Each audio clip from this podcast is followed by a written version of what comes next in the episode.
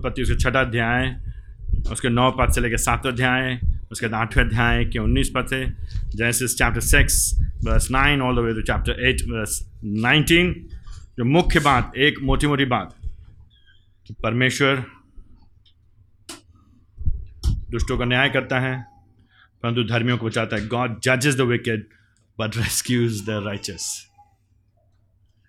God जजेस the wicked but rescues the righteous and ये ये जो है, हम हम आपको एक कोई पद नहीं दिखा सकते हैं। हम आपको संपूर्ण जब नैरेटिव पूरा वृत्तांत जब हम पढ़ेंगे तो ये बात स्वतः स्पष्ट हो जाएगी आपको। स्वतः स्पष्ट हो जाएगी। अगर आपको याद होगा उत्पत्ति उसके पहले अध्याय में परमेश्वर संसार की सृष्टि की। बेडोल और वीराने से। कुछ नहीं से। कुछ नहीं से परमेश्वर पृथ्वी की सृष्टि की, पृथ्वी संसार की, जगत की सब कुछ जो आप देखते हैं हम, उसकी सृष्टि की और जब प्रभु जी सृष्टि करते हैं, विशेष तौर से जब वो पृथ्वी में विभिन्न चीज़ों की सृष्टि करते हैं तो प्रभु जी कहते हैं अच्छा है अच्छा है। एंड जब उसने मनुष्य को बनाया, उसके बाद एन में पहले अध्याय के उसके इकतीस में प्रभु जी कहते हैं, बहुत अच्छा है। प्रभु जी ने सब कुछ अच्छा बनाया था।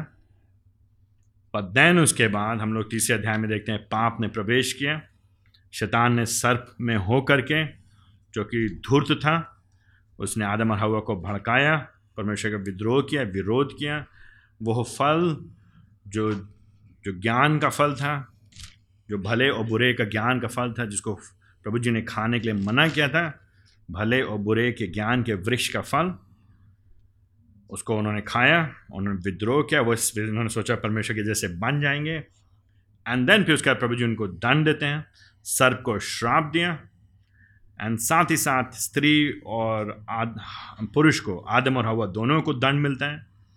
एंड हम बार बार आपका ध्यान लगाने की कोशिश करते हैं। Genesis chapter three verse fifteen की ओर बार बार उत्पत्ति उसका तीसरा अध्याय, उसके पंद्रह पद की ओर बार बार वहाँ पे प्रभु जी ने कहा, प्रभु जी बात कर रहे हैं सर्प से समय, और उसे कहते हैं, मैं तेरे और स्त्री के बीच में मतलब हवा हवा के बीच में, तेरे वंश, तेरे बीज तेरे बीज और इसके वंश, इसके बीज सर्प के बीज और स्त्री के बीच, बीज के बीच में, मध्य में बैर उत्पन्न करूँगा, शत्रुता उत्पन्न करूँगा।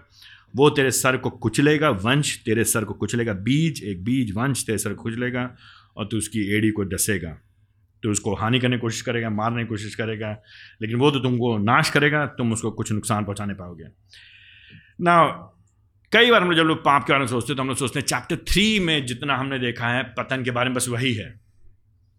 तो जब हम लोग पाप के प्रभाव के बारे में सोचते हम लोग पतन के बारे में सोचते when you think about the fall कई बार हमारी आँखें केवल चैप्टर थ्री में आकर के रुक जाती हैं जेनेसिस चैप्टर थ्री तीसरे अध्याय में आकर रुक जाती हैं।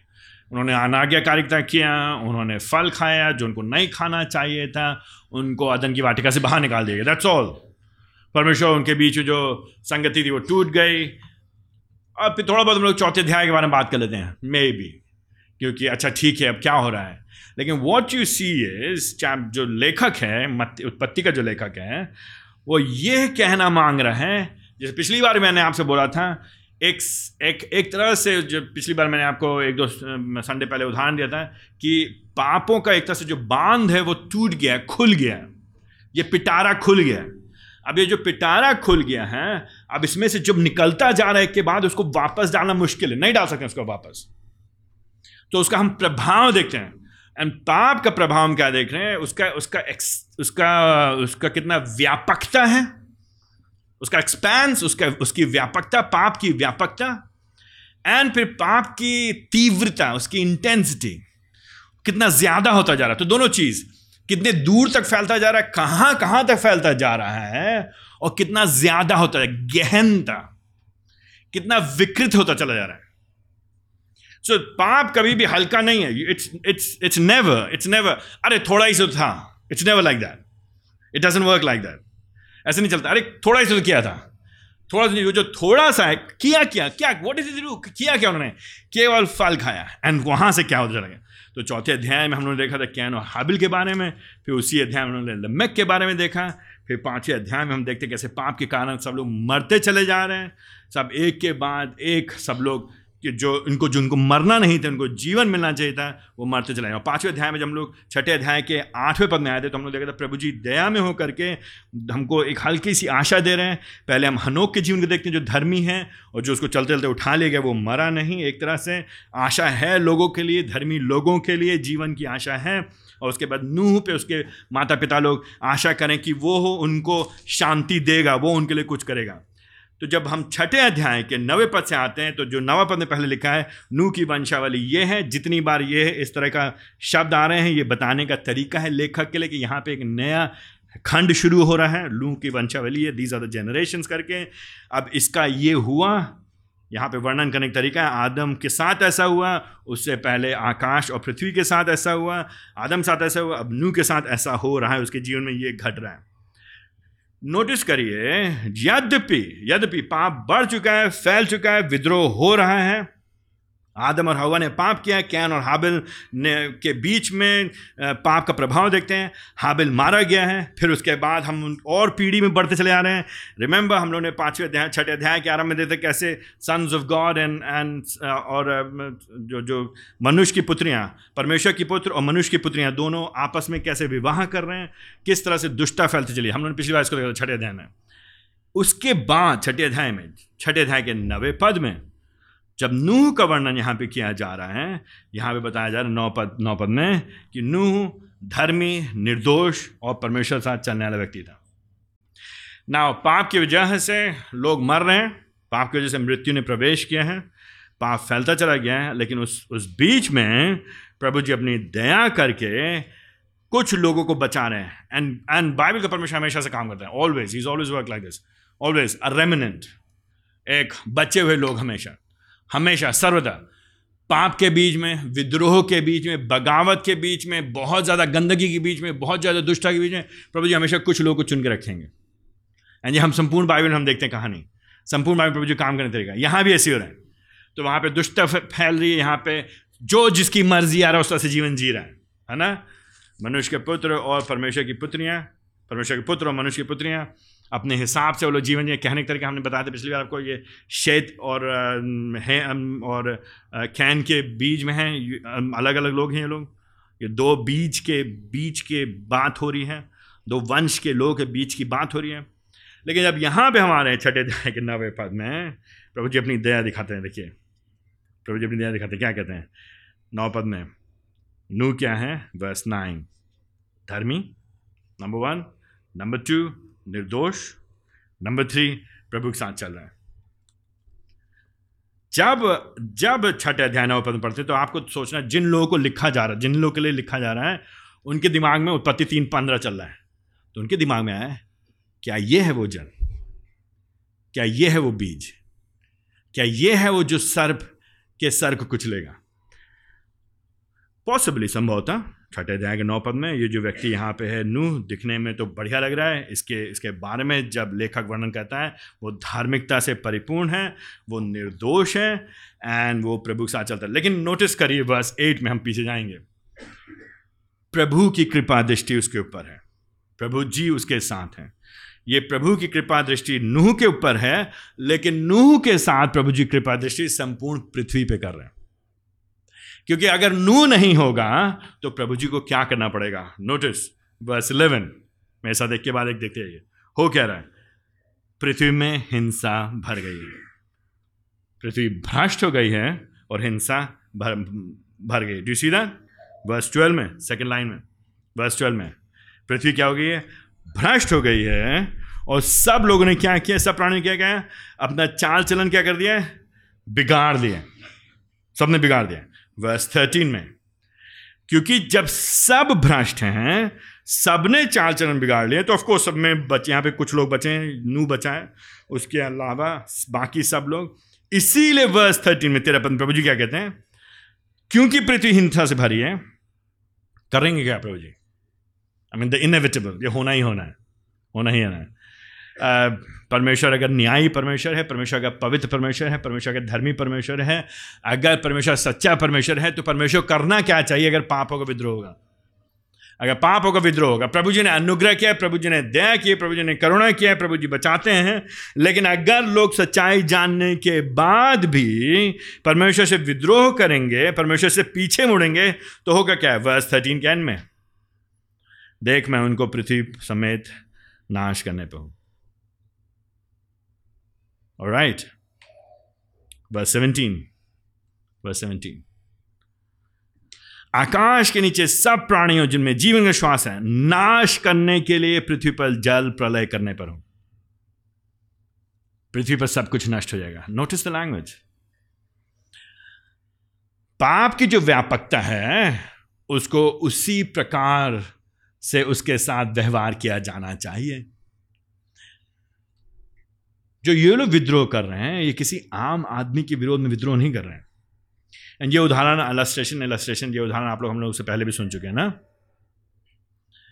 अगर आप अगर आप आए यहाँ पे और मेरे को थप्पड़ मारेंगे, अगर मान लीजिए आपने मेरे को थप्पड़ मारा, आपका कुछ नहीं हो गया। आप मारेंगे एंड आप चले आएँगे घर, खुश होकर के। करिएगा नहीं प्लीज़ मैं एग्ज़ाम्पल दे इलस्ट्रेशन फिर बाहर निकलीजिए आप आप चौराहे पे जाइए।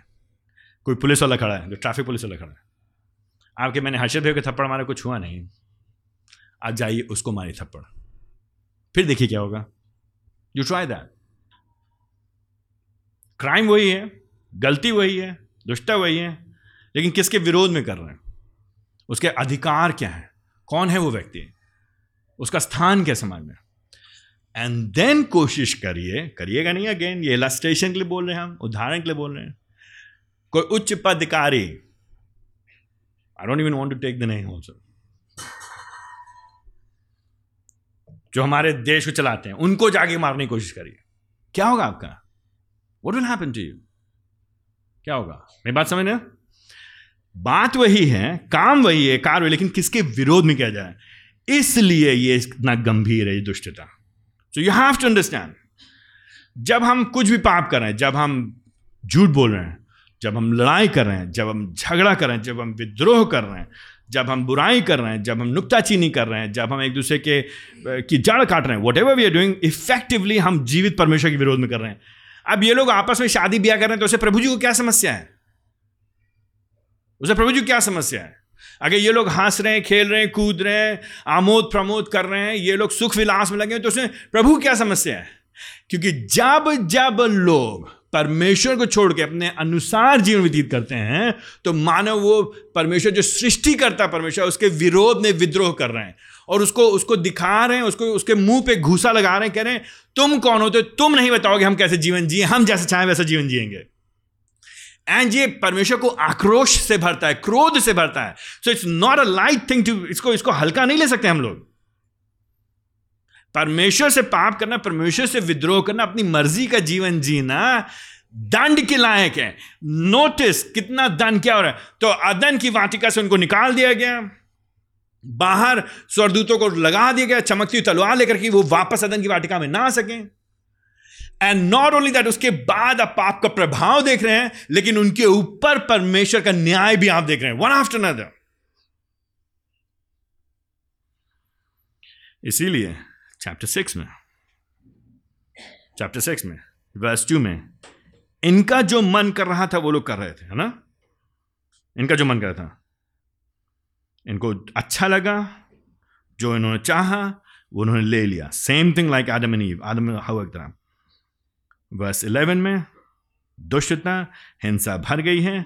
वर्स ट्वेल्व में भ्रष्ट हो गए, चाल चलन बिगड़ गए वर्स थर्टीन में इनका हिंसा पृथ्वी में, इनकी हिंसा पृथ्वी में भर गई है। वर्स थर्टीन के एंड में इसीलिए प्रभु जी नाश करेंगे। वर्स सेवनटीन में प्रभु जी कह रहे हैं, जो कुछ भी है एनीथिंग जो कुछ भी, जो कुछ भी हिलता है, जो कुछ भी सांस लेता है, जिसके अंदर जीवन है, उसको मैं नाश करूँगा। एंड जब प्रभु जी ये कह रहे हैं तो प्रभु जी गुस्से में नहीं कह रहे प्रभु जी, ऐसे ईश्वर नहीं है, या ऐसे राजा नहीं है, या ऐसे मालिक नहीं है जो बात बात पे रूठ जाते हैं, या बेमतलब पागल होकर के गुस्सा हो जाते हैं। ऐसा नहीं कि वो अपने क्रोध पे काबू नहीं कर पाते हैं, वो आपे से बाहर जाते हैं। नो इट्स राइट ये सही है, ये उचित है और सटीक है, बढ़िया है। अगर प्रभु जी नाश ना करें तो गलत होगा। डू अंडरस्टैंड दैट अगर प्रभु जी पाप देख करके पाप के प्रति के पाप के प्रति दंड ना दें, पाप को नाश ना करें, पापियों को नाश ना करें तो प्रभु जी प्रभु नहीं होंगे फिर। लेकिन जो सच्चा प्रभु है, वो पाप को देखे घृणा करेगा। पाप को देख करके उसके अंदर क्रोध उत्पन्न हो गई होगा। इसीलिए प्रभु जी छठे अध्याय में प्रभु जी कहते हैं, ये करते हैं तो सातवें अध्याय में, चार पद के आखिर में देखिए प्रभु जी चार, सातवें अध्याय के चार पद के आखिरी लाइन में और मैं प्रत्येक प्राणी को, जिसे मैंने सृजा है, पृथ्वी पर से मिटा दूँगा। Why I hope you understand this मेरी आशा क्या अभी समझेंगे, क्योंकि उन्होंने विद्रोह किया है, क्योंकि उन्होंने पाप किया ना ध्यान दे रिमेंबर क्या हुआ? केवल एक फल खाया है, केवल उन, एक थोड़ा सा कदम उठाया है, लेकिन अब उसका परिणाम देख रहे क्या हो रहा है? अपने जीवन के बारे में सोचिए। थिंक अबाउट योर लाइफ ना? हमारे जीवन के बारे में सोचिए, ना? हम लोग क्या सोचते हैं? हल्का से तफरी, हल्का सा मौज, हल्के से मस्ती, हल्का सा विद्रोह, हल्का सा पाप, छोटा सा, किसी को पता नहीं चलेगा, अकेले ही तो हैं, किसको नुकसान कहाँ पहुँचा रहे हैं, किसी को चोट कहाँ पहुँचा रहे हैं? लेकिन उसके जो रैमिफिकेशन हैं, जो उसके परिणाम है, जो होगा क्या उसके बाद आगे चल के? देखिए, जीवित परमेश्वर से खिलवाड़ नहीं किया जाता है। सच्चे परमेश्वर से मज़ाक नहीं किया जाता है। सच्चा परमेश्वर, पवित्र परमेश्वर। तो ये जो, जब जल प्रलय की जो बात है, यहाँ पे खाली संडे स्कूल में बच्चों को बताने के लिए नहीं है। और बाढ़ आई थी, बाढ़ आई थी, बेटा नाव बनाओ, नाव बना करके वो लोग खाली घर में क्लास में नाव बना करके मम्मी पापा कहेंगे पापा, देखिए नाव बनाई मैंने। और बेटा, बहुत बढ़िया नाव बनाई। अच्छा ठीक है ठीक है। ये कोई दंत कथा नहीं है ये। ये कोई this not just a fairy tale ना, ये कोई, ये खाली वो नहीं है, किसी किसी बूढ़ी अम्मा ने ये कोई कहानी बनाई है ये। ये केवल बच्चों को संडे स्कूल में सिखाने के लिए, डराने के लिए कहानी नहीं है ये। ये वास्तविक घटना है ये। ये हुआ है। I don't have time about a lot of details इसमें बहुत सारी डिटेल्स वृतांत हमारे पास समय नहीं है, लेकिन हम मोटी मोटी बातों को देखेंगे यहाँ पे। और कुछ बातें हैं जो आपके पास, कई प्रश्न होंगे जिनके मेरे पास उत्तर नहीं होंगे। आपको एक दिन मिल जाएँगे उत्तर। अभी मेरे पास उत्तर नहीं है, एक दिन आपको मिल जाएँगे। उसके लिए आपको इंतज़ार करना पड़ेगा। जब यीशु मसीह आ जाएँगे या आप यीशु मसीह पास पहुँच जाएँगे तो आपको सब पता चल जाएगा। कितनी बड़ी बाढ़ थी, पूरी दुनिया डूब गई थी, कितने जानवर थे, जहाज़ में कैसे बैठे थे, एक साल तो उन्होंने खाना कैसे खाया था, ये सब चीज़ें का प्रश्न का उत्तर प्रभु जी एक दिन आपको दे देंगे। ये मुख्य बात नहीं है। अगेन रिमेंबर याद रखिएगा, हम लोग को ताजमहल देखने जाना है आगरा। रास्ते में सारी दुकानों पे हम नहीं रुकेंगे। रास्ते में जो भी हमको ईटे का भट्टा मिलेगा, उसकी चिमनी देखने के लिए नहीं बैठेंगे हम लोग। हम लोग जाएँगे और जा करके ताजमहल देख करके वापस आएँगे। तो जो मुख्य बात है, जो मोटी मोटी बात है, जो प्राथमिक बात है, जिसको हमको ध्यान देना है, जो लेखक का उद्देश्य है मनसा है, वो ये बताना है, पाप गंभीर है, पाप कंटेजियस है सिन इज़ कंटेजियस फैलता है, संक्रामक है, फैलता है। अभी सुबह सुबह हम आए, हमारे एक जवान भाई, जिनकी आँखों में इन्फेक्शन था कंजंक्टिवाइटिस आँखें में लाल लाल लाल आँख पड़ी है और बड़े मज़े से उन्होंने कि मुझसे जैम से करके हाथ मिला लिया।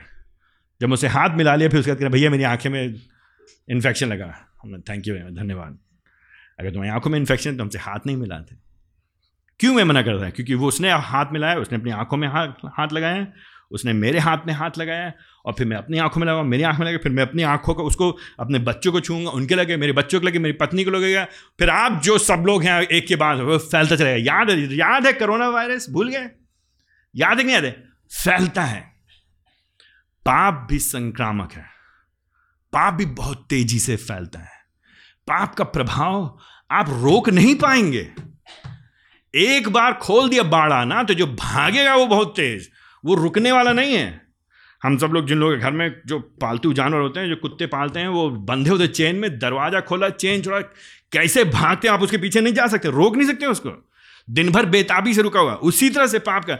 This is exactly what's happening एक के बाद आप देख रहे क्या हो रहा है। So one thing chapter three एक चीज़, विद्रोह, परमेश्वर के जैसे बनना चाहते हैं। हम निर्णय करेंगे सही क्या है, हम निर्णय करेंगे क्या गलत है and then you see what happens here Bible का परमेश्वर बहुत ही सक्रियता से अपनी सृष्टि में शामिल है। उसने खाली एक घड़ी नहीं बना करके, चाबी भर के छोड़ नहीं दिया उसको अपने आप चलने के लिए। वो इस सृष्टि में बड़ी आत्मीयता के साथ सम्मिलित है, शामिल है। वो हर एक चीज़ को संभाले रहता है, हर एक चीज़ को देखता है, हर एक चीज़ पे नियंत्रण करता है। कोई भी चीज़ उसकी इच्छा के बिना उसके नियंत्रण बाहर नहीं है और वो अपने लोगों पे नज़र बना के रखता है और अपने सृष्टि पे नज़र बना करके रखता है। वो देख रहा है क्या हो रहा है? तो इसीलिए जब यहाँ पे हम लोग छठे अध्याय में ग्यारह पद में देखते हैं, और तेरह पद में देखते हैं, और सत्रह पद में देखते हैं, और सातवें अध्याय के, चौथे पद के अंत में देखते हैं तो हमको आश्चर्य नहीं करना चाहिए। क्योंकि ये जो परमेश्वर, जो बाइबल का परमेश्वर, ये पवित्र परमेश्वर है सम प्रभु परमेश्वर है, सार्वभौमिक परमेश्वर है, और हर एक चीज़ को देखने वाला परमेश्वर, हर एक चीज़ का हिसाब रखने वाला परमेश्वर है। इसको मूर्ख नहीं बनाया जा सकता है। इसकी आँखों में पट्टी बाँध करके इसको भगाया नहीं जा सकता, इसको इसको फंसाया नहीं जा सकता, इसके हाथ सामने से चीज़ों को हटाया नहीं जा सकता है। आप you can not explain sin away आप खाली पाप को करके उसको कोई बहाना नहीं बना सकते हैं। पाप किया है, विद्रोह किया है, दुष्टता में जीवन जी रहे हैं तो प्रभु जी जी, प्रभु जी देखेंगे। एंड दैट इज़ वाई प्रभु जी क्या करते हैं यहाँ पे? उनका जो न्याय है वो उचित है। सो so, इससे पहले हम लोग प्रलय के बारे में बात करें। I want to be very clear मैं चाहता हूँ आप ये बात बहुत स्पष्ट आपको कि परमेश्वर का जो क्रोध है परमेश्वर का जो जो दंड है वो न्यायोचित है। It's right and it is good पाप के प्रति। कभी भी ये मत बोलेगा। प्रभु जी ने खाली क्षमा क्यों नहीं कर दिया? प्रभु जी क्षमा करेंगे, क्षमा का प्रावधान करते हैं, दया कर रहे हैं, लेकिन दंडित भी करेंगे। तो इसीलिए देखिए प्रभु जी क्या करते हैं, प्रभु जी दंड दे रहे हैं, लेकिन प्रभु जी की दया देखिए। प्रभु जी योजना बनाते हैं एक परिवार को बचाने की। उनको उनको निर्देश देते हैं। छठे अध्याय के चौदह पद से लेकर के यहाँ पे सोलह पद में उनको बताते तुम जहाज़ बनाना। एक विशेष लकड़ी का जहाज़ बनाना। उसमें अलग तरह के ये जहाज़ शब्द सही नहीं है। एक तरह से एक बक्से के समान है ये, संदूक के समान है ये। एंड जो शब्द यहाँ पे जहाज़ के लिए उपयोग किया गया है जो आर्क के लिए उपयोग किया गया अंग्रेज़ी में, ये वही शब्द है जो मूसा के, जो टोकरी थी उसके लिए उपयोग किया गया था। मूसा की टोकरी छोटी थी, मूसा का जीवन उसमें बचा था उस टोकरी में। उसी तरह इस बड़ी सी टोकरी में, बड़ी सी संदूक में, जो बड़ा सा है, विचित्र आकार का है लगभग साढ़े चार सौ फीट लंबा है, पचहत्तर फीट चौड़ा है, पैंतालीस फीट गहरा है। तो ये ये जो बड़ा सा आकार का है, इस जो लकड़ी का जो बनाया गया है, उसके ऊपर प्रभु जी उनको बताया, निर्देश दिया, इसको कैसे पानी रोकने के लिए क्या क्या लगाना क्या क्या करना है। इनमें तीन अलग अलग खंड हैं जानवरों के लिए, लेकिन ये सब जो निर्देश कर रहे हैं, इन बजाय इसके कि हम इसके निर्देश में एक एक चीज़ का चित्रण और उसको लेकर के चित्रात्मक अर्थ निकालने की कोशिश करें, यहाँ हम देखते हैं प्रभु के अनुग्रह के प्रभु की दया को। प्रभु जी योजना बनाते हैं, प्रभु जी दया दे, करते हैं एंड नोटिस वर्स 18 में प्रभु जी क्या कहते हैं? प्रभु जी, मैं तुम्हारे साथ बाछा बाँध रहा हूँ। मैं पहल कर रहा हूँ। प्रभु जी पहल कर रहे हैं, लोगों बचाने के। प्रभु जी तो एक्चुअली होना क्या चाहिए था? उचित क्या होता? प्रभु को सबको नाश कर देना चाहिए लेकिन उत्पत्ति तीन पंद्रह, एक बीज को आना था। इसलिए प्रभु जी उस बीज को बचाने के लिए क्या करेंगे?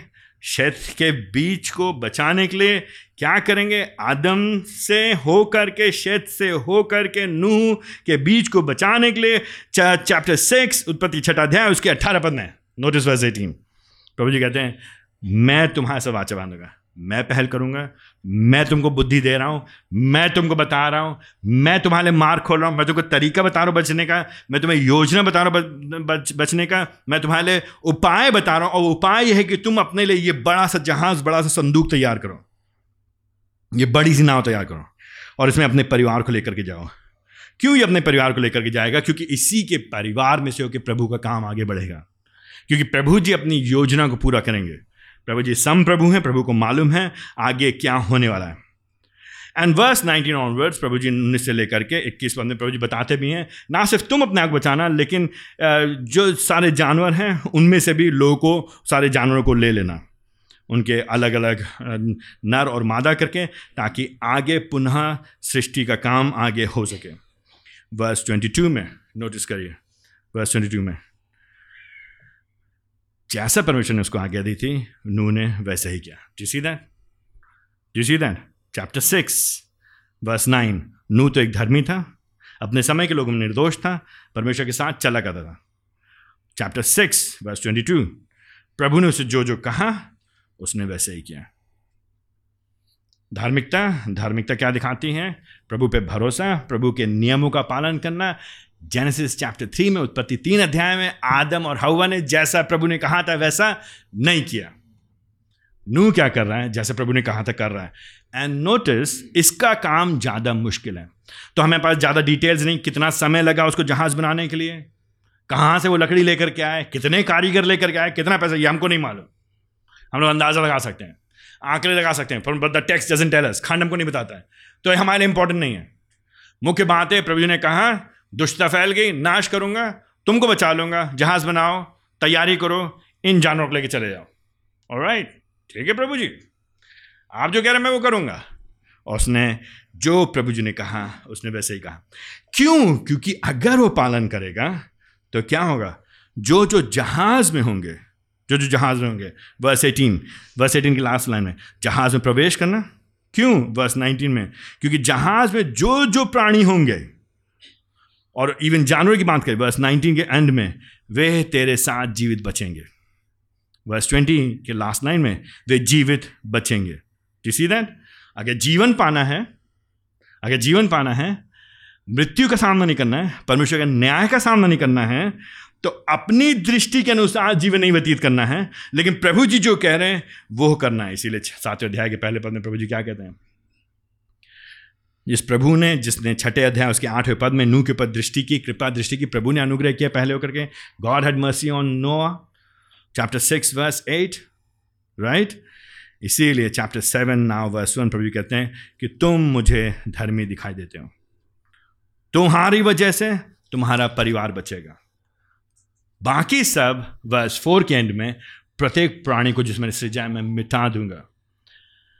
ना यू कैन इमेजिन दैट अगर जब नू जहाज़ बना बना रहा होगा तो उसके आसपास के लोग क्या कर रहे होंगे? नैनी भी हमको बताता है कि प्रत्येक ठट्ठा के विरोध के बीच में। इसको क्या हो गया है? क्यों बना रहे ये पागल हो गया आदमी। ये क्या हो गया? मौसम विभाग ने तो कहा है, बारिश नहीं होगा। मौसम विभाग साफ़ साफ़ कह रहा है, इस साल सूखा पड़ेगा। ये ये तो उल्टा जहाज़ बना कितना बड़ा बना रहा है? छोटा मोटा जहाज़ बना बड़ा जहाज़ बना रहा है, और इतना बड़ा जहाज़ क्यों बना रहा है? उसने क्या कि अपनी सारी धन संपत्ति, अपना जो सब कुछ होगा कैन यू इमेजिन कितना संसाधनों की ज़रूरत होगी उसको उसे बनाने के लिए? तो उसने क्या किया होगा? उसने सब कुछ दांव पर लगा दिया। सब कुछ। तो दुनिया एक तरफ़, नू एक तरफ़। अब मुझे नहीं मालूम, उसके बच्चे लोग क्या बोलेंगे उसके बेटे लोग भी कहेंगे, पिताजी को पता नहीं क्या हो गया, लेकिन उनको पिताजी की कहना मानना है तो पिताजी के साथ में बहुएँ भी लगी हुई हैं। पिताजी, बेटे और उनकी बहुआ सब मिल करके शायद इस नाव का निर्माण कर रहे हैं, इस जहाज़ का निर्माण कर रहे हैं। प्रभु जी ने जो निर्माण का जो जहाज़ है, प्रभु जी ने कहा है, इन पे तो अपने जानवरों को लेकर के चढ़ जाओ। यही सातवें अध्याय के छठे पद से लेकर के नौ पद में हम देखते हैं। जैसा प्रभु ने कहा था, नोटिस अगेन वर्स फाइव में और यहुआ ने मुँह नूह को जैसा कहा था, वैसा ही उसने किया। एंड ये रिफ्रेन आप बार बार देखेंगे यहाँ पे। ये ये जो रिफ्रेन ये जो बार बार जो है, उसी को दोबारा कहना। चैप्टर चैप्टर सेवन में चैप्टर सेवन चैप्टर सिक्स के वर्स ट्वेंटी टू में पहले चैप्टर सिक्स के वर्स ट्वेंटी टू में। जैसे ही परमेश्वर ने उसे आज्ञा दी थी, नूह ने वैसे ही किया, ठीक है? चैप्टर सेवन के वर्स फाइव में, जैसा परमेश्वर ने नूह को आज्ञा दी थी, उसने वैसा ही किया। चैप्टर चैप्टर सेवन के वर्ष नाइन के एंड में, जैसी परमेश्वर ने नूह को आज्ञा दी थी, उसने वही किया। एंड देन वही बात सोलह पद में भी, जैसे परमेश्वर ने उसे आज्ञा दी थी, वैसे ही हुआ। टू सी दैट क्योंकि उसने आज्ञा पालन किया, क्योंकि वो धार्मिकता का जीवन व्यतीत कर रहा है, क्योंकि वो प्रभु पे भरोसा कर रहा है, क्योंकि सारी विपरीत परिस्थितियों के विरोध में जब सब लोग एक तरफ़, वो एक तरफ़, जब सब लोग उसका ठट्ठा उड़ा रहे हैं, सब लोग मज़ाक उड़ा रहे हैं, सब लोग उसको जो अनदेखे, यही विश्वास है। यानी इब्राहिम से ग्यारह अध्याय में हमको बताया गया, विश्वास से ही नू ने यह किया, विश्वास के द्वारा। प्रभु की वाचा पे विश्वास करा है। रिमेंबर प्रभु ने क्या कहना मैं तुम्हारे साथ वाचा मानता हूँ, मैं तुमसे प्रतिज्ञा करता हूँ, तुम मैं पहल करो, मैं पहल कर रहा हूँ। मैं तुमसे कह रहा हूँ कि मैं तुम्हें बचाऊँगा। मैं तुमको, तुम्हारे परिवार को बचाऊँगा। ओ प्रभु जी आप कह रहे हैं मेरे परिवार को बचाएँगे? आई ट्रस्ट यू खत्म। एंड ऑफ़ स्टोरी आज प्रभु लग नहीं रहा है खतरा है। नहीं, आने वाला खतरा आने वाला, खतरा आने वाला है। दुनिया बर्बाद होने वाली है, दुनिया नाश होने वाली है, पानी में डूब जाएगी। तुम मेरे पर भरोसा करो, तुम मेरे तुम मेरे वचनों का पालन करो। जाओ, तुम नाव बनाओ, नाव में जा करके बैठ जाओ। अभी नहीं करोगे तो बर्बाद होगे। और यस लॉर्ड आपने कहा तो मैं करूँगा। If you say so lord if you say it I do it अगर आप कह रहे हैं, मैं करूँगा। आई बिलीव मैं विश्वास करता हूँ।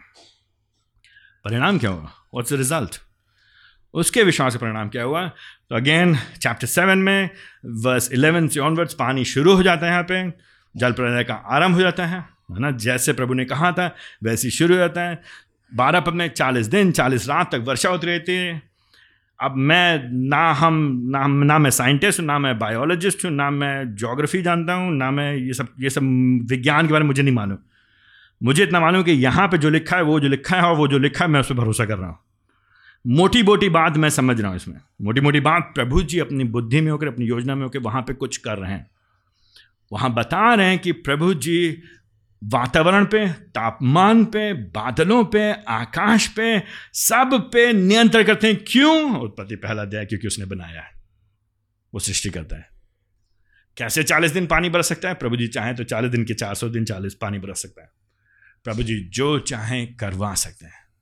तो प्रभु जी ने कहा और वो हो गया। बाय द वे अगर आप पढ़ेंगे, अगर आप अलग अलग कल्चर अलग अलग संस्कृतियों को पढ़ेंगे तो बहुत सारे अलग अलग समाज सभ्यताओं में बाढ़ से रिलेटेड कहानियाँ बहुत हैं। आप किसी भी संस्कृति सभ्यता में चले जाएँगे तो वहाँ कहीं ना कहीं एक संपूर्ण जगत को डुबाने वाली कहानी अक्सर दिखाई देगी बाढ़ की। जिसमें बाढ़ आती है फिर एक जन बच जाता है। तो सिमिलैरिटीज़ हैं, समानताएँ हैं, लेकिन भिन्नता है। भिन्नता ये है कि वह सब अक्सर जब पढ़ेंगे तो उसमें कोई ईश्वर है, कोई देवता है, वो परेशान हो गया है, लोगों से परेशान हो गया लोग उसकी आज्ञा नहीं उसके उसके अनुसार नहीं करें। तो एक एक दंत कथा के अनुसार लोग बहुत शोर मचा रहे थे। एक देवता बहुत परेशान हो गया, लोग बहुत बढ़ गए थे, शोर मचा रहे थे, उसको अच्छा नहीं लगता तो उसने उसने उनको डुबा दिया। तो अलग अलग अपनी मर्ज़ी के हिसाब से जो भी है, जिस जिस जिस विलफुल प्रेशस जैसे मर्ज़ी आई, जो हुआ। जब बाइबल में हम पढ़ रहे हैं, जो बाइबल की जो कहानी है वो अनोखी है और वो अद्भुत है और वो फ़र्क है क्योंकि वो परमेश्वर की विशेषता को दर्शाते उसके पवित्रता को दर्शाते उसके योजना को दर्शाते हैं। जिस तरह से आप मार्केट में जाएँगे तो असली माल होता है और फिर नकली माल भी होता है। नकली माल की माल की भरमार हो जाती है। जिस तरह से असली नोट होता है, फिर नकली नोट भी होते हैं। उसी तरह से मेरे अनुसार, मेरी मेरी समझ के अनुसार यह असली कहानी है, यह असली घटना है, लेकिन इसी के कई अलग स्पिन ऑफ्स इसी के कई, जैसे ही कई दंग कथाएँ दुनिया में अलग अलग जगह बन गई हैं। क्यों? क्योंकि शैतान हमेशा क्या करता है? परमेश्वर की सच्चाई को लेकर के उसको बिगाड़ने की कोशिश करता है। उसको विकृत करने की कोशिश करता है। और उसका जो जो सस्ता सब्सिट्यूट होता है, सस्ता विकल्प होता है और जो झूठा विकल्प होता है, वो लोगों को देने की कोशिश करते हैं। और फिर क्या करें लोग? उसका, अरे, इतना परेशान हो तो सभी जगह नहीं नहीं नहीं नहीं। ध्यान से सुनिए यहाँ पे क्या हो रहा है। प्रभु जी कुछ कर रहे हैं, अद्भुत कर रहे हैं, भयानक कर रहे हैं। ग्यारह पद से सात अध्याय ग्यारह पद से आगे यहाँ पे वर्षा शुरू हो रही है और प्रभु जी ने जो कहा था उसी के अनुसार तेरह पद से लेकर सोलह पद में प्रभु के जो लोग हैं, वो उनके जहाज़ में हैं। वो लोग सुरक्षित हैं क्योंकि वो अंदर हैं। सोलह पद की लास्ट लाइन में देखिए। सोलह पद की लास्ट लाइन में, जब ये लोग जहाज़ पे चढ़े, चढ़ गए, यहोवा ने जहाज़ को बाहर से बंद कर दिया। इस संपूर्ण प्रकरण में प्रभु जी दया दिखा रहे अपनी। प्रभु जी सम्मिलित हैं, प्रभु जी शामिल हैं intimately involve very very closely involve बड़ी नज़दीकी से प्रभु जी, जुड़े हुए हैं, बड़ी आत्मीयता के साथ। प्रभु जी दंड दे रहे हैं, लेकिन दंड में उसकी दया दिख रही है।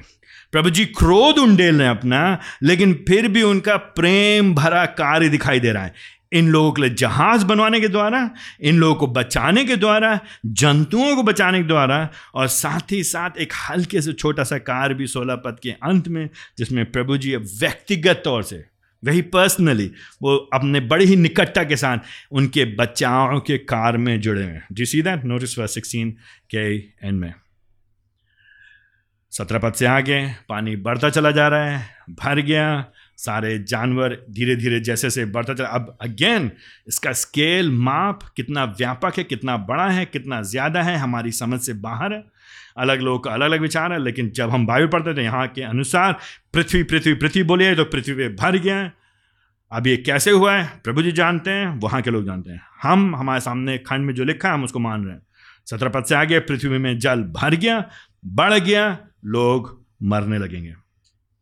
जो मुख्य बात है जो मुख्य, जो शिक्षा आपके लिए verse twenty one verse twenty one notice notice प्रभु जी ने क्या कहा था?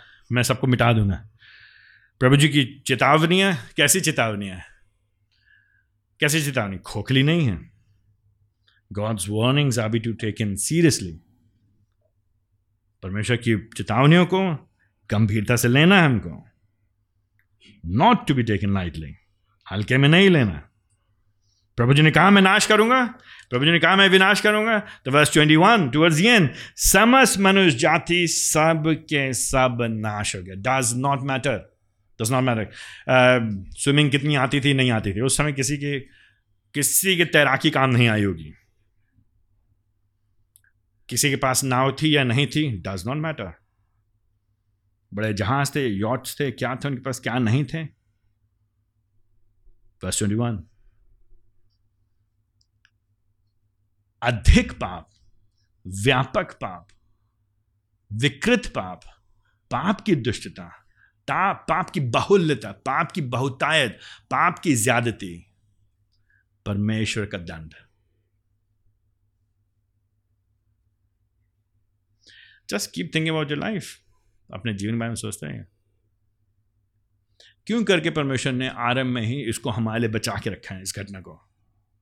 क्यों रखा है यहाँ पे? क्यों लिखा गया यहाँ पे? ये इसके लिए नहीं जिन लोगों को डर लगता है पानी से तो फिर गलती से कभी आप स्विमिंग पूल में ना जाए नहाने ना जाए पानी से भागें उसके लिए नहीं है पानी से डर पैदा करने के नहीं रखा है ये। फालतू में प्रभु जी को डरावना परमेश्वर करके नहीं बताया जा रहा है। लेकिन यहाँ पे बताया जा रहा है पाप कितना गंभीर है और प्रभु जी पाप के साथ क्या करेंगे?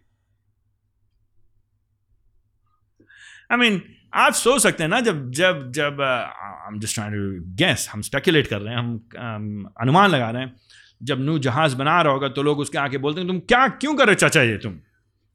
काहे करो चाचा ये?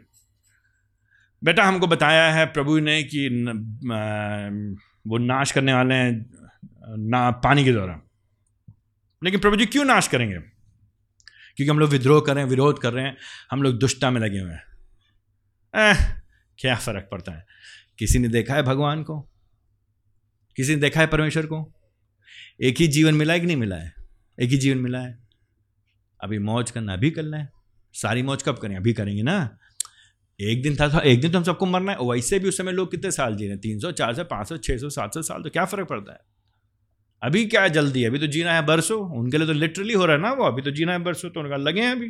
क्या फ़र्क पड़ता है? वॉट डज इट मैटर जब हम नहीं समझते हैं, जब हम परमेश्वर के पाप, जब परमेश्वर के पाप की प्रति घृणा की गंभीरता को नहीं समझते हैं, तब इस तरह का व्यवहार आता है। तो ऐसा नहीं कि उनको चेतावनी नहीं मिली है। दे हैड इनफ वार्निंग्स ऐसा नहीं उनको चेतावनी नहीं ऐसा नहीं है उनके प्रभु जी ने उनके लिए प्रावधान नहीं कराया था। नहीं नहीं, जब क्या है, जब पाप में हम इतना लिप्त हो जाते हैं तो उसके अलावा कुछ समझ नहीं आता है। This is just a lifestyle this is what we do this is what we are this is what identities यही हम करते हैं। ये हम हैं। आई मीन फिर उसमें घमन करते हैं। ये तो मैं हूँ तो मैं क्या करूँ? अगर मैं ये हूँ तो मैं करूँगा। मैं क्यों सुनूं किसी की, भाई? मैं क्यों सुनूं? मैं क्यों प्रायश्चित करूँ? मैं क्यों पश्चाताप करूँ? ओ क्योंकि वर्स ट्वेंटी वन सब के सब नाश हो गए। वर्स ट्वेंटी टू सब मर मिटे। वर्स ट्वेंटी थ्री सब प्राणी को मिटा डाला। वर्स ट्वेंटी थ्री की लास्ट लाइन में, वे पृथ्वी पर से मिटा दिए गए। Do see that so basically chapter seven हमको यही बताने के लिए परमेश्वर कैसे नाश कर दे रहे सबको अगेन हमसे आ करके पूरा जो मीटरोलॉजिकल जो फिनोमिना है, उसके बारे में मत बात करिए, कि कैसे पानी और मौसम विभाग उसके बारे में मत बात करिए। ये बिसाइड्स द पॉइंट है वो मुख्य बात है ही नहीं, वो इशू नहीं है। वो इशू नहीं, वो मैटर ही नहीं है। जानवर इतने कैसे भर गए थे, कैसे बैठे थे, ये सब पॉइंट है ही नहीं, इन सब चीज़ चक्कर में ना पड़िए। जहाज़ में कैसे वो सारे आ गए थे, इसके, ये सब बात ही नहीं है। That's not the issue main issue क्या है? मुख्य बात क्या है? मुख्य शिक्षा क्या है? मुख्य शिक्षा ये है प्रभु जी, पाप को दंडित कर रहे हैं, क्योंकि पाप बहुत बढ़ गया। और जब प्रभु जी क्रोध उंडेलते हैं तो लैंग्वेज यहाँ पे क्या है? सबके सब नाश हो गए, सबके सब मिटा दिए गए, सबके सब, कोई भी जीवित नहीं बचा। कॉम्प्रिहेंसिव कंप्लीट टोटल है ना? ये ये पूरी तरह से, पूरी तरह से, संपूर्णता से, पूरी तरह से विनाश, पूरी तरह से सर्वनाश। बचा कौन केवल? कौन बचा केवल? वर्स ट्वेंटी थ्री के एंड में। होप, आशा, दया, अनुग्रह, प्रेम, कृपा God's love God's kindness you see that? verse 23 के एंड में। केवल नू तथा जितने उसके साथ जहाज़ में थे, वे बच गए। और ये जहाज़ कैसे आया? प्रभु जी ने दिया उसको ना। आई मीन ये नू की बुद्धि नहीं है। ये नू की बुद्धि नहीं है। ये नू का इन्वेंशन नहीं है, ये नू की टेक्नोलॉजी नहीं है, ये प्रभु जी का प्रावधान है। डू यू नोटिस ये प्रभु जी की दया है प्रोविज़न प्रभु जी अनुग्रह दिखा रहे हैं। सो टू टू थिंग्स एक ऑन वन हैंड विद्रोह, दुष्टता, न्याय। ऑन द अदर हैंड प्रभु जी की दया धर्मी लोगों के ऊपर। उनके ऊपर, जिसके ऊपर उसकी कृपा दृष्टि बनी है। क्यों? क्योंकि प्रभु जी अपनी योजना का पूरी कर रहे हैं। कौन सी योजना? वो स्त्री का बीज लेकर के आने के लिए। क्योंकि जो भविष्यवाणी की है तीन पंद्रह में, वो सर्प के सर को कुचलने की जो बात की है, उसको प्रभु जी पूरा करेंगे। उसको करेंगे करेंगे। चैप्टर एट प्रभु जी ने जहाज़ में जो लोग थे, उनकी सुधि ली, उनको स्मरण किया, उनको याद किया, उनके बारे में सोचा। अब आठवें अध्याय में एक तरह से आठवें अध्याय के पहले पद से लेकर उन्नीस पद में मानो यहाँ पे प्रभु जी is doing the work of recreation new creation प्रभु जी एक तरह से नई सृष्टि का काम कर रहे हैं। एंड आठवें अध्याय में पहले पद से लेकर के उन्नीस पद में बहुत सारे पैरल्स हैं, बहुत सारे समानांतर हैं पहले अध्याय से। पहले अध्याय से। जो प्रभु जी पहले अध्याय में पहले दिन, दूसरे दिन, तीसरे दिन, चौथे दिन, पाँचवें दिन, छठे दिन, जैसे प्रभु जी सृष्टि कर रहे हैं, उसी तरह से यहाँ पे बहुत सारे पैरल्स हैं, बहुत सारे समानांतर हैं। But again just to help us हमारे लिए जो मुख्य बात है, आठवें अध्याय में, प्रभु जी की का अनुग्रह, प्रभु जी का अनुग्रह नूह के ऊपर, प्रभु जी के अनुग्रह उसके साथ जो लोग हैं, वे लोग जो उसकी शरण में हैं।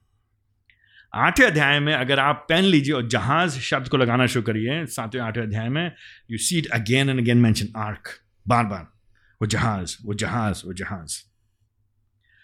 एंड वेरी प्रोएक्टिवली प्रभु जी तो परमेश्वर ने यह ने प्रभु जी ने अगेन अगेन द लॉर्ड प्रभु ने प्रभु जी कर रहे हैं कुछ कुछ तो इसीलिए verse chapter eight verse one में प्रभु जी ने जो सब लोग थे उनको याद किया, स्मरण किया, उनकी चिंता की, और ये एक प्रेम का शब्द है। सुधी लेना यहाँ पे, याद करना। जब प्रभु जी सुधी ले रहे हैं, उनकी चिंता कर रहे हैं, उनको याद कर उनको स्मरण कर उनके बारे में सोच रहे हैं, क्योंकि प्रभु जी उनसे स्नेह करते हैं। क्योंकि प्रभु जी ने उनको चुन लिया है। प्रभु जी ने उनको पहले से ठहराया है। प्रभु जी ने हाथ बढ़ाया उनको। तो ये नूह की स्वयं की धार्मिकता नहीं है केवल। नूह में जो भी धार्मिकता दिखाई जा रही है, वो प्रभु जी की दया में होकर के उसकी सुधि है उसके ऊपर, क्योंकि उसकी दृष्टि उसके ऊपर लगी हुई थी, क्योंकि प्रभु जी ने उसको चुन के रखा है, क्योंकि प्रभु जी की योजना में होकर you have to make remember this thing केवल नूह की स्वयं की धार्मिकता नहीं, लेकिन जो उसकी धार्मिकता है, वो प्रभु की सुधि का परिणाम है। जो उसकी धार्मिकता है, प्रभु की कृपा दृष्टि का परिणाम है। चैप्टर सिक्स वर्स एट परंतु यह हुआ कि कृपा दृष्टि नूह पर बनी रही। ये प्रभु जी की दया है। ये प्रभु जी के अनुग्रह। इसीलिए क्या किया प्रभु जी ने? चैप्टर एट के वर्स वन में एंड में, हवा चलाई। यही था जिसने पानी भेजा, अब यही है जो पानी रोकेगा। ठीक है? I mean absolute total control जो लेखक है यहाँ पे, ये बताना चाहता है स्पेशली उस कॉन्टेक्ट उस कॉन्टेक्स्ट में, उस संदर्भ में, कोई भगवान हवा का अलग नहीं है, पानी का अलग नहीं है, कोई कोई बिजली का अलग नहीं है यू नो एब्सोल्युटली पर्वतों का भगवान है क्योंकि पर्वत भी डूब गए हैं। मीन हर चीज़ के ऊपर, हर जो भी एलिमेंट्स हैं, जो भी तत्व हैं, जो नेचर में आप देख रहे हैं, वो सब प्रभु के नीचे हैं, अधीन है। यह परमेश्वर के। वो लेखक इसलिए जानबूझ के बोल रहा तो इसीलिए इतना पानी बरसा, इतना पानी बरसा, इतना पानी बरसा कि पृथ्वी डूब गई, इतना डूब गई कि जो सबसे ऊँचा पहाड़ था, जो सबसे ऊँचा पहाड़ था उस समय कितना सबसे ऊँचा पहाड़ था हमको नहीं मालूम। जो भी सबसे ऊँचा पहाड़ था, उसके बारह फीट ऊपर, बारह हाथ ऊपर पानी भर गया। मतलब कोई शक ना रहे कि कितना ज़्यादा पानी हो गया है। पानी भर गया सब जगह। तो उस पर्वत के ऊपर जो देवता रहते थे, जो पहाड़ के ऊपर देवता रहते थे, जो पेड़ के ऊपर जो देवता रहते थे, जो चंद्रमा या जो भी अलग अलग जो प्राकृतिक, जो अलग अलग ताकतें थी, वह सब प्रभु के नियंत्रण में, प्रभु के नीचे। दैट्स वाई प्रभु जी अपनी मर्ज़ी में होकर के वर्स वन में towards the end chapter eight में, हवा चलाते और पानी थम गया, खत्म डन वर्स टू में झरोके बंद कर दिए गए, प्रभु ने रोका। Who did it God did it कैसे? जैसे अध्याय एक में प्रभु जी ने किया था, पानी को अलग किया था नहीं किया था प्रभु जी ने? जो जो काम प्रभु जी ने पहले अध्याय में किया first day second day third day fourth day fifth day six day पाँचवें दिन तक। अलग नहीं थे, लगभग वही चीज़ें यहाँ पे दोबारा हो रही हैं। ऑलमोस्ट सिमिलर तो पानी और सूखा अलग अलग हो जाएगा। सूखी ज़मीन थोड़ी देर बाद दिखाई देने लगेगी। इसीलिए नू क्या करेगा? पहले कौए को भेजेगा, फिर कबूतरी को भेजेगा, फिर उसके बाद ही उसको पता चलेगा पानी सूख गया। Chapter eight verse thirteen chapter eight verse thirteen जब शुरुआत हुआ था चैप्टर सेवन वर्स इलेवन था, छठे छः सौवें वर्ष के पहले महीने की बात थी आठवें अध्याय के तेरह पद में छः सौवें वर्ष, एक वर्ष के पहले महीने के पहले दिन। तो लगभग एक साल हो गया लगभग। पान, जहाज़ में लगभग एक साल से बैठा हो। कैन यू इमेजिन संयम? पेशेंस प्रभु पे भरोसा? आई मीन पहले पहले तो उसको बड़ी मेहनत करनी पड़ी जब उसने बनाया जहाज़। In the face of all opposition सारे विरोध के सामना करते हुए। सारा ठट्ठा मज़ाक का सामना करते हैं। देन उसको, उस समय सारा उसको प्रावधान करना पड़ेगा। फिर उसके बाद उसने सबको ऊपर बैठा दिया। अब क्या हो रहा है? वो सब लोग उसका विरोध, अब जो लोग सब लोग विरोध करते हैं उसको मालूम में सब नाश हो गए हैं। अब वो क्या देख रहा है कि इतने समय से पानी, अब पता नहीं क्या होगा प्रभु जी, क्या करेंगे? कैन यू इमेजिन क्या आप कल्पना कर सकते हैं इस बात को? लेकिन रिमेंबर नू क्या था धर्मी था, निष्कलंक था, प्रभु जी के साथ चलता था। लेकिन वर्स फोर्टीन में, पृथ्वी सूख चुकी है, इसने पता कर लिया है। But notice verse fifteen and sixteen जब तक प्रभु जी नूह से नहीं बोलते हैं, नूह उतावला होकर के बाहर नहीं भागता है। I mean the writer is जो राइटर ने छोटी छोटी हिंट देता है हमको इट्स अमेजिंग हमको ये दिखाने के लिए टोटल कंप्लीट एब्सोल्यूट पूरा भरोसा उसके ऊपर। आज्ञाकारिकता अपने हाथ में कुछ नहीं ले रहा है। मैंने, आप लोग खुद सोचिए, हम कहते अरे सूख तो क्या आप कितना बैठाओगे प्रभु जी? आप कितना बैठाओगे? हो तो गया बस। बाहर निकालो मुझे, बाहर निकालो बाहर निकालो मुझे। मैं उसको मालूम सूख गया है। लेकिन किसका इंतज़ार कर रहा है? बस फिफ्टीन प्रभु जी ने कहा, क्यों? क्योंकि प्रभु जी की योजना है। क्यों? क्योंकि प्रभु जी नियंत्रण में क्यों? क्योंकि प्रभु जी प्रभु हैं। इसलिए जो प्रभु कहेंगे, वही करेंगे हम। प्रभु के अलावा कुछ और नहीं करेंगे। हम दोबारा उत्पत्ति तीन अध्याय की गलती नहीं करना चाहते हैं।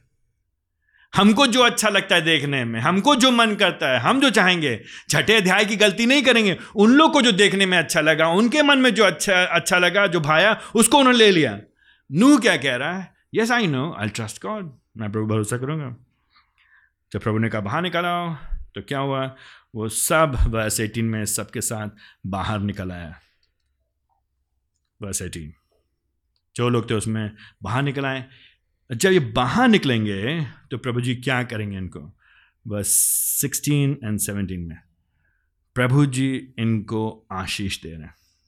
प्रभु जी क्या आशीष दे रहे सोलह पद के अंदर पृथ्वी पे अत्यधिक फैलें, फले फूलें फूलें फलें, और पृथ्वी पे भर जाएँ बढ़ जाएँ। तो एक तरह से यहाँ पे क्या होगा प्रभु जी? दोबारा नई सृष्टि का काम करेंगे। दोबारा प्रभु जी पृथ्वी को बसाएँगे। दोबारा प्रभु जी, अब नूह जो कि नया आदम है, नया आदम है, उसके जैसा, उसके समान, उसके, उसकी ओर इशारा करते हुए, उसको उपयोग करके प्रभु जी पृथ्वी पर और भरेंगे। अगले संडे को हम लोग देखेंगे, इसके बाद नूह के साथ क्या होता है। क्या नूह है वो जो धर्मी व्यक्ति जो हमारे लिए आशा लेकर के आएगा? क्या नूह है वो धर्मी व्यक्ति क्या हमारे लिए छुटकारा लेकर के आएगा? क्या नूह है वो व्यक्ति, वो बीज जो सर्प के बीज को, वंश को कुचलेगा। कौन है वो? कौन है? पूरी बाइबल की कहानी मुख्यतः लगभग यही कहानी के इर्द गिर्द घूमती रहती है। लेकिन हमारे आपके लिए, जो आज के लिए, हमारे लिए आपके जो लेख था, जो मुख्य पाठ था हमारे लिए, जिसको हम बार बार दोहरा चुके हैं आई थिंक अपने सपने में भी, नींद में भी बोल सकते हैं, विद्रोह करेंगे, दुष्टता करेंगे, प्रभु जी न्याय करेंगे। विद्रोह करेंगे दुष्टता करेंगे, प्रभु जी न्याय करेंगे, और उसका न्याय भीषण न्याय है। भीषण न्याय। भयंकर न्याय है। विद्रोह बर्बादी की ओर लेकर के जाएगा। पाप थोड़े समय के लिए अच्छा लगेगा, लेकिन अनंत काल के विनाश में हमको भागी करेगा। पर ऑन द अदर हैंड परमेश्वर पे भरोसा, परमेश्वर के साथ चलना, परमेश्वर की आज्ञा पालन करना, जीवन लेकर के आएगा। नोटिस जितने लोग जहाज़ में थे, क्या हुए? वे सब बच गए। वे सब बच गए। जितने लोग जहाज़ में नहीं थे, वे मारे गए। तो इसका हम और आप क्या करें इसका लिए? हमारे आपसे क्या लेना है? जब हम इस कहानी को पढ़ते हैं तो ऑफकोर्स ऑफकोर्स हमको हमको, हम प्रभु को पहली बार तो हमारा आपको बार बार प्रभु को धन्यवाद देना है। प्रभु के चरित्र के बारे में सोचते हो। लेकिन जब हम और आप सोचते हैं तो हमको आपको स्मरण रखना है कि हम लोग नू के समय के लोगों से ज़्यादा भिन्न नहीं हैं। हम और आप नू के समय के लोगों से ज़्यादा भिन्न नहीं है। यही बात यशु मसीह नहीं कहते लू का उसका सत्रह अध्याय में सत्ताईस यही बात यशु मसीह भी कहते हैं। यही बात मत्ती में हम लोगों ने सुबह पढ़ा। यशु मसीह कहते हैं कि आज के संतान लोग कैसे हैं आज के? वो नू के समान के। याद है नू के समय लोग क्या कर रहे थे? नू के समय क्या करते थे? लोग खाने पीने में लगे हुए थे। खाने पीने में लगे थे। पत्रस भी इसी बात को लेकर बात करते है। खाने पीने में लगे हैं शादी ब्याह करने में लगे हुए हैं। खाना पीना शादी भी है। कौन लोग हैं? हिंदुस्तानी लोग। खाना पीना शादी भी है रोटी कपड़ा और मकान। यहीं पे संतुष्टि यहीं पे संपूर्णता यहीं पे सब कुछ बनाना। लेकिन होगा क्या? अगर वे लोग नाशिए गए तो हमारा आपका क्या होना चाहिए? हमारा आपका बाइबल में क्या बताया नया नियम क्या बताता हम सबने पाप किया है और हम सब परमेश्वर की महिमा से रहित हैं। तो कोई ये नहीं कह सकता, नहीं भैया, हम तो ठीक है, भैया, हम इतने खराब नहीं उनके जैसे नहीं थे। नहीं, हम सबने पाप किया और हम सब परमेश्वर की महिमा से रहते हैं। पाप की मजदूरी तो मृत्यु है। पाप की मजदूरी मृत्यु इन लोगों ने इस मृत्यु को सहा। इन लोगों ने इस मृत्यु का सामना किया। शारीरिक मृत्यु का सामना किया, फिर अनंत काल की मृत्यु का सामना करेंगे। प्रभु को धन्यवाद हो नू से बाढ़ करके। प्रभु को धन्यवाद हो, नूह से उत्तम नूह के लिए, यीशु मसीह के लिए। यीशु मसीह के लिए जो ना केवल अपने परिवार को बचाता है, लेकिन अपने मसीही परिवार को बचाता है। नू ने जान नहीं दी अपने लोगों के लिए। यीशु मसीह ने मालूम क्या किया? यीशु मसीह क्या किया? यीशु मसीह एक जहाज़ में बैठ करके बच नहीं गए। यू नो वॉट यीशु मसीह ने क्या किया? यीशु मसीह ने आपके पापों की कीमत चुकाने के लिए। हम हम आमोद प्रमोद में लगे हुए थे ना? हम और आप, हम और आप विद्रोह कर रहे थे। हम और आप भोग विलास में लगे हुए थे। हम और आप इन इस संसार में अभी ऐसे जिए थे, मानो यहीं पे सब कुछ है। परमेश्वर की धार्मिकता, परमेश्वर के न्याय, परमेश्वर की पवित्रता को अनदेखा करते हुए। तो वॉट हैपन यीशु मसीह ने हमारे लिए, हमारे बदले में, हमारे जगह पे, हम लोग बार बार बोलते इस बात को ना, हम लोग बार बार बताते इस बात को, इसलिए नहीं ताकि हमारे लिए वो, हम डिसेंसिटाइज हो जाए इसके प्रति ना डिसेंसिटाइज हो जाए, बिल्कुल मतलब कोई फ़र्क ही नहीं पड़ता हमको, असंवेदनशील हो जाए उसके लिए। सुन सुन के, सुन सुन के, सुन सुन के हाँ हाँ ठीक है ठीक है, नहीं but every time think think about this thing इस बात है, प्रभु जी पवित्र हैं, प्रभु जी धर्मी प्रभु जी न्याय हैं, प्रभु जी पाप को दंड देते हैं, नू के समय प्रभु जी पाप को दंड दिया हमको भी दंड मिलना चाहिए, लेकिन प्रभु जी ने हमको कैसे बचाया यीशु मसीह के कारण। अब हमारे पास आशा है। अब हम क्या करेंगे? अब क्या करेंगे हम? आह, वही करेंगे जो नू ने किया था। धार्मिकता का जीवन, निर्दोषता का जीवन, प्रभु के साथ जीवन जीना प्रभु के साथ चलेंगे। लेकिन हम कैसे करेंगे? करने पाएँगे परमेश्वर पवित्र आत्मा की सामर्थ्य यीशु मसीह पे भरोसा करते हुए, उसको धन्यवाद देते हुए, क्योंकि नू की धार्मिकता में तो छेद थे। हम आगे चल के देखेंगे अगले अध्याय में। नूह की धार्मिकता में वो धार्मिकता नहीं थी, उसकी धार्मिकता में भी कीड़े पड़े हुए हैं। प्रभु जी के अनुग्रह है जो प्रभु जी उसको रिज़ल्ट कार्ड दे दे रहे ए प्लस का। लेकिन एक्चुअली है नहीं नू ऐसा।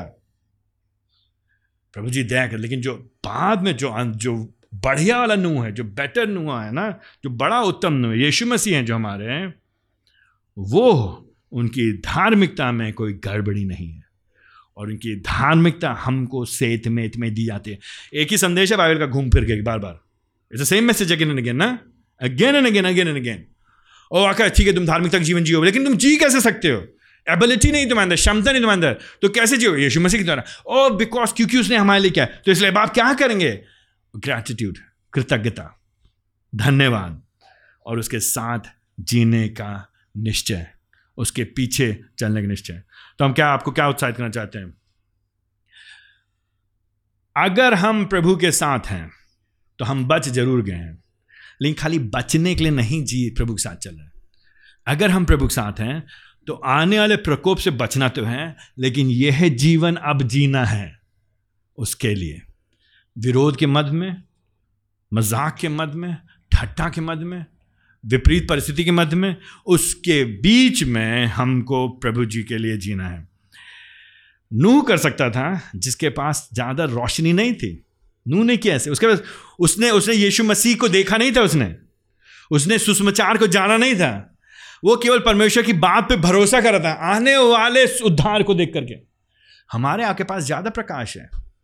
हमारे पास तो हम लोग तो भैया, बड़ा मुश्किल समय डर जाते हैं हम लोग सुषमाचार के बारे में ना। पिछले सप्ताह कोई भाई हमसे पूछा भाई कोई भाई हमारे एक भाई से पूछा था कि, भैया, अगर कोई, अगर मुश्किल जगह पे हो, कठिन जगह पे हो, अगर हम मन में विश्वास करें, यीशु मसीह पे विश्वास करते हैं, लेकिन सामने ना बोले लोग हम विश्वास करते हैं तो फिर कैसा होगा? कोई खराब बात है क्या? या समथिंग लाइक दैट नहीं। जो मुझको लोगों के सामने इनकार करेगा, जब मैं वापस आऊँगा अपनी पिता की महिमा में तो उनको मैं इनकार करूँगा अपने पिता के समक्ष, उसके सामने। तो ये समय हमारा क्या है?